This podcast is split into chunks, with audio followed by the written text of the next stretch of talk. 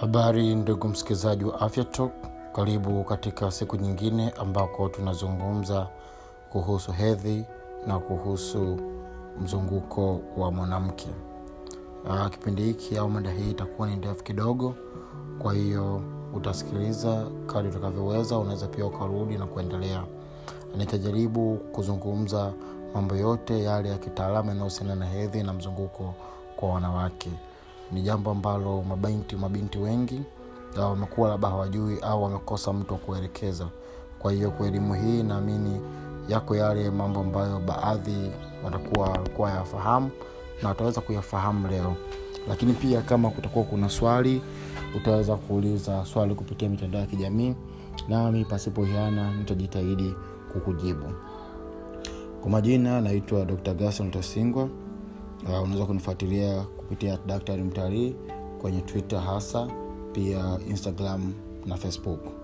Uh, afya talk ni kipindi cha kuelimisha jamii ambako kila wiki tunaleta mada mbalimbali kuweza kuzungumza mambo mbalimbali ya kiafya yanayotuhusu sisi wanadamu.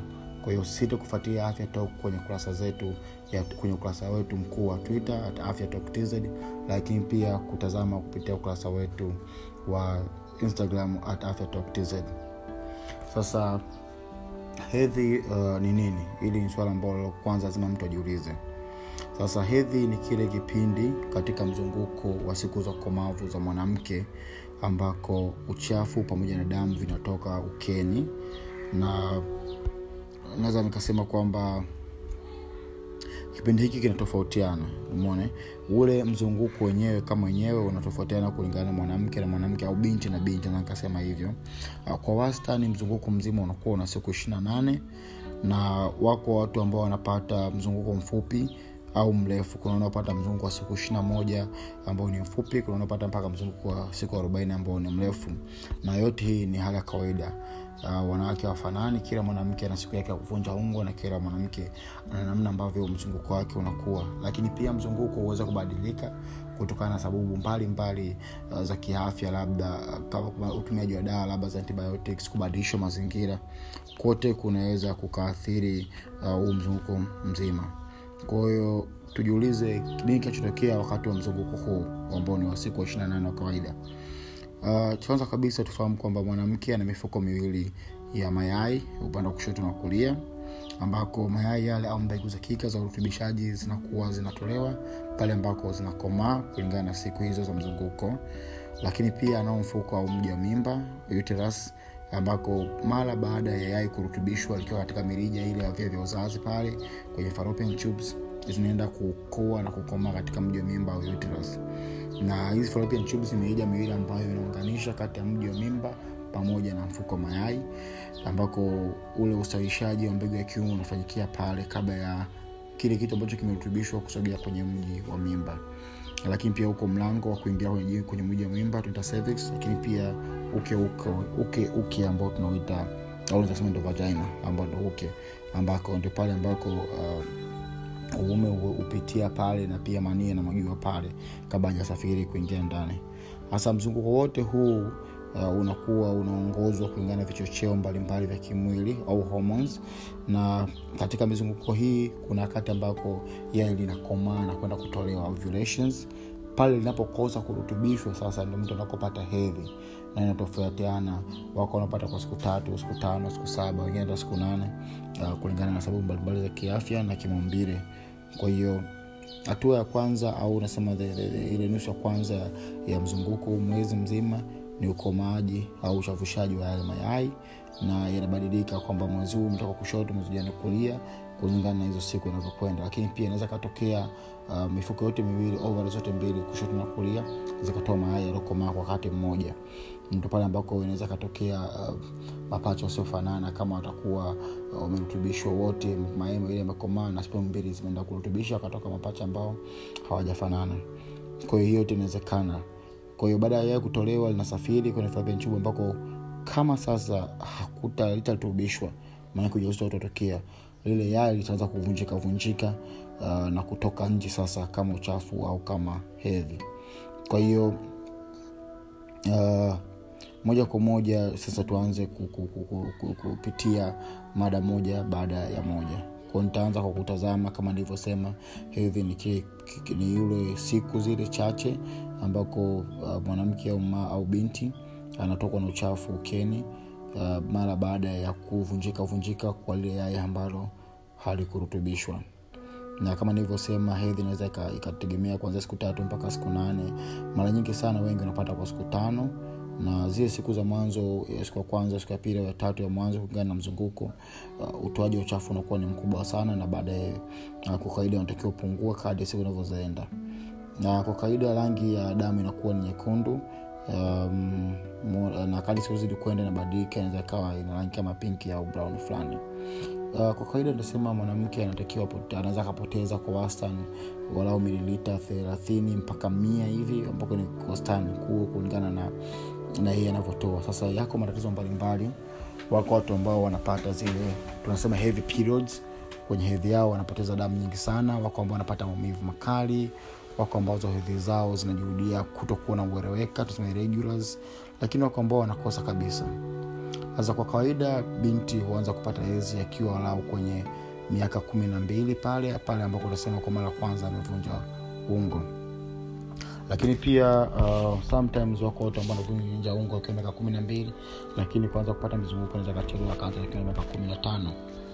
Sasa um, hii ni changamoto hasa kwa mabinti ambao wanakuwa na anza ambao labda hawana watu wa wako ambao wanaona kwamba ni kitu cha ajabu kwao. Kwa hiyo ni muhimu sana uh, kwa mabinti kuwa na, na watu kwa wale ambao ni kinamama ambao mtakuwa mnasikiliza hii.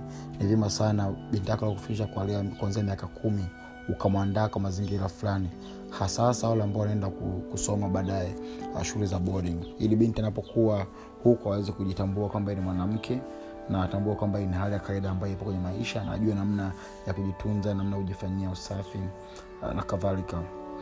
Sasa katika ule kipindi kile cha cha cha cha uh, cha, cha hedhi ziko vitu ambavyo wanawake wanavaa ili kujitunza kujistili tunasema taulo la kike sanitary pads kwa ziko bidhaa nyingi sana siwezi ku, ku, ku, kuongelea sana kwa sababu sija ikaonekana kama ni biashara. Lakini uh, moja kati ya kitu ambacho kipo sasa hivi uh, ni ndugu yetu Fabian matata kupitia kampuni yake lavipads kwa wale ambao wananunua hizi lavipad kuna asilimia kidogo ya hela ambao mnanunua wanatumia wao watu wa lavipad kupeleka mataulo ya kike kwa wasichana walioko mashuleni wale ambao hawana uwezo wa kuyapata. Kwa hiyo jambo pia ni la muhimu pia kulisema ni kusema tu katika nia nzuri na wala sio kibiashara. Kwa hiyo uh, haya masuala ya kuvaa mataulo ya kike uh, ni mambo ambayo lazima uh, inabidi inabidi tuwaeleweshe mabinti ambao wanapata mara ya kwanza. Sababu ziko njia mbalimbali lazima tambue lazima jue uvaaji na nini cha kufanya. Uh, moja kati ya changamoto kubwa ambayo pia inatokea ambayo inakumba wengi ni kitu ambacho kinaitwa uh, kwa kiingereza kinaitwa premenstrual syndrome ni mabadiliko yanayosababishwa na vichocheo vya mwili kubadilika ambavyo vinaweza vikaleta mabadiliko ya kimaumbile au hata kihisia. Uh, watu wanapata dalili mbalimbali wengine wanajisikia uh, kutapika wanajisikia maumivu ya maziwa wanakuwa hawako sawa. Kama ni mtu ambaye alikuwa mcheshi gafu unashangaa katika kipindi hiko anabadilika gafu anakuwa ni mtu ambaye sio mcheshi tena asira za mara kwa mara kupoteza hamu ya kujamiana pia. Kwa hiyo ni mambo ambayo kwa kweli ndugu zetu wanawake wanapitia na wanatofautiana wengine wanapata hata maumivu yale makali sana. Kwa hiyo uh, period au mtu asizopata hedhi ni kwamba yai likichavusha likikomaa uh, atakuwa mwanamke najamia na mwanaume na yale uh, nale yai litarutubishwa. Lakini kama urutubishaji wa kutokea ile yai litaanza kuvunjika na kuja kutoka kama uchafu kwa siku hizo ambazo nimezisema. Sasa swala zima la kubeba ujauzito nisema ambalo siwezi kulizungumzia sana leo. Tatafuta siku pia naweza kulizungumzia. Ni mambo ambayo lazima uh, yatazamwe sana kwa sababu uh, yako mambo mengi sana kama njia za mpango. Lazima mtu amue kwamba sasa najihisi niko tayari ama siko tayari kwa haya yote nakutazama na mabadiliko pia ya hedhi ni lazima kuiangalia lazima mtu aweze kujua uh, kwamba hapa najiona niko tofauti naona uh, period zangu zimebadilika sasa zinakaa muda mrefu hawazikai lakini je hezi zinaisha kipindi gani? Tunasema kadi umri unavyozidi kwenda uh, ubora ubora pia mayai pia hupungua. Na ndio maana hata wamama ambao wanajifungua kwenye umri mkubwa wana hatari pia kupata watoto ambao wana shida fulani za kuzaliwa nazo. Tunasema syndrome kwa mfano kama downs na kadhalika kwa sababu ya ubora mayai pia kupungua. Na kadi umri unavyozidi kwenda kuanzia miaka 45 hivi uh, wanaweza pia wakapoteza uwezo. Na wale ambao wanafikia miaka hamsini na kuendelea watafikia tu watashindwa kuchavusha mayai kwa hiyo hata kupata hizi hedhi pia itasimama. Uh, na ziko hedhi ambazo pia zinachelewa uh, zinaitwa period zinaweza zikatokea na sababu ni nyingi sana. Inawezekana pia kama nilivyosema uh, ni kulingana na mabadiliko mbalimbali labda mtu amebadilisha mazingira alipokuwa anaishi uh, kutoka sehemu ya joto kwenda sehemu baridi ama kutumia uh, aina fulani ya vyakula pia. Um, aina ya dawa labda alikuwa anaugua labda akatumia dawa zinaweza kusababisha um, zikabadilika. Kwa hiyo ni muhimu sana kwa mwanamke kuweza kuangalia ratiba yake na kujua. Na wengi sana wanatumia wanatumia kalenda kalenda kabisa ile anachora. Akiweza uh, kuchora vizuri na kudrafti kalenda yake kwa muda wa miezi mitatu na amiko sehemu moja. Kwa mfano mtu anaishi arusha na ameshajiangalia kwa miezi mitatu miezi minne. Huyo anakuwa na flow nzuri ya kujua kwamba mimi kipindi hiki nakuwa hivi kipindi hiki nakuwa hivi. Labda kurudia tu mambo ambayo anasababisha uh, mabadiliko au kuchelewa kwa, kwa, kwa, hedhi ni mambo mbalimbali. Uh, ikiwemo changamoto labda za kuwa na uzito au mkubwa mdogo. Uh, mabadiliko ya kihomoni zile vichochea mwili naweza kupungua au wale wanaofanya kazi wanafanya mazoezi mara nyingi sana. Tunasema gymnastic girls wanafanya mazoezi sana wanaweza pia wakawa na shida ya kuchelewa au kukosa zile kabisa hedhi zao. Lakini pia uh, msongo wa mawazo uh, aina ya vyakula wanavyokula hayo yote aweza kusababisha uh, kupata shida hiyo. Matatizo ya hedhi ni yako mengi sana uh, kwa hiyo inategemea. Moja kati ya matatizo kubwa kabisa ambayo linakumbwa wengi ni maumivu makali sana.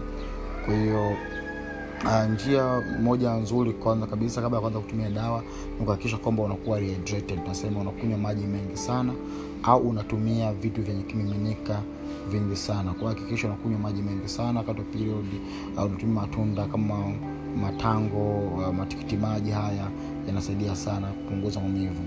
Uh, pale ambako tu inabidi ndipo ambako unaweza kuanza kutumia dawa za maumivu. Uh, angalizo ni kuwa makini sana na utumiaji wa dawa za maumivu sababu zikaleta uraibu uh, baadaye ukahitaji zile dawa unaweza kashindwa kukusaidia. Na pia kuangalia sana kuto kutumia dawa za maumivu kali sana na pia kuwa makini sana na dawa kama aspirin kwa sababu inasababisha pia damu kuwa nyembamba na kama utakuwa na shida nyingine ya kiafya unaweza kupoteza damu kwa ndani bila kujijua. Kwa hiyo usitumie dawa yoyote yule uh, unapokuwa na maumivu ya, ya, ya, ya period bila kuwa umeongea na daktari au mtu yoyote ambaye ni mhudumu wa afya mwenye uzoefu na akaweza kukushauri kwa sababu viko vitu vya kufanya kabla hujafikia hatua hiyo. Ikiwapo ni pamoja na kukanda tumbo kwa kutumia kitambaa chenye maji ya uvuguvugu uh, kupumzika. Unaweza pia ukalala kabisa sakafuni ukalalia tumbo. Uh, haya yote anaweza kusaidia lakini pia unapokuwa nakaribia uh, hedhi siku tatu nyuma au siku ngapi akisha unakunywa maji mengi. Unakuwa ni mtu wa kufanyafanya mazoezi itakusaidia sana. Sasa mazoezi ya kuchumaa haya yatakusaidia sana. Uh, kingine pia ni, ni, ni, ni kupoteza damu nyingi sana wakati uja uzito tatizo hili na kushauri sana kama mtu unalo ni vyema umwone daktari kwa sababu lazima tujue lazima ajue namna gani ya kukusaidia kwa sababu watu ziko dawa mbalimbali ambazo tunatumia vikapo ni vidonge vya kukausha damu stoken na kadhalika. Kwao ni vyema sana mtu ikajulikana kwa nini unapata. Kwa hiyo mambo ni mengi sana uh, ya kuzungumza. Hapa nimezungumza kwa ufupi sana. Kwa hiyo naamini utakuwa umepata walau um, chakula kidogo juu ya nini ni hedhi na inakuwaje matatizo ya yale yanicha kufanya uh, kwa maswali zaidi unaweza tu ukatuuliza usisite. Wewe tutumie kwenye dm yetu pale uh, twitter at afyatokTZ ama weka swali lako na hashtag afyatok sisi tutaona na tutajibu. Asante sana kwa kutumia muda huu kusikiliza kisha unamshirikisha mwingine.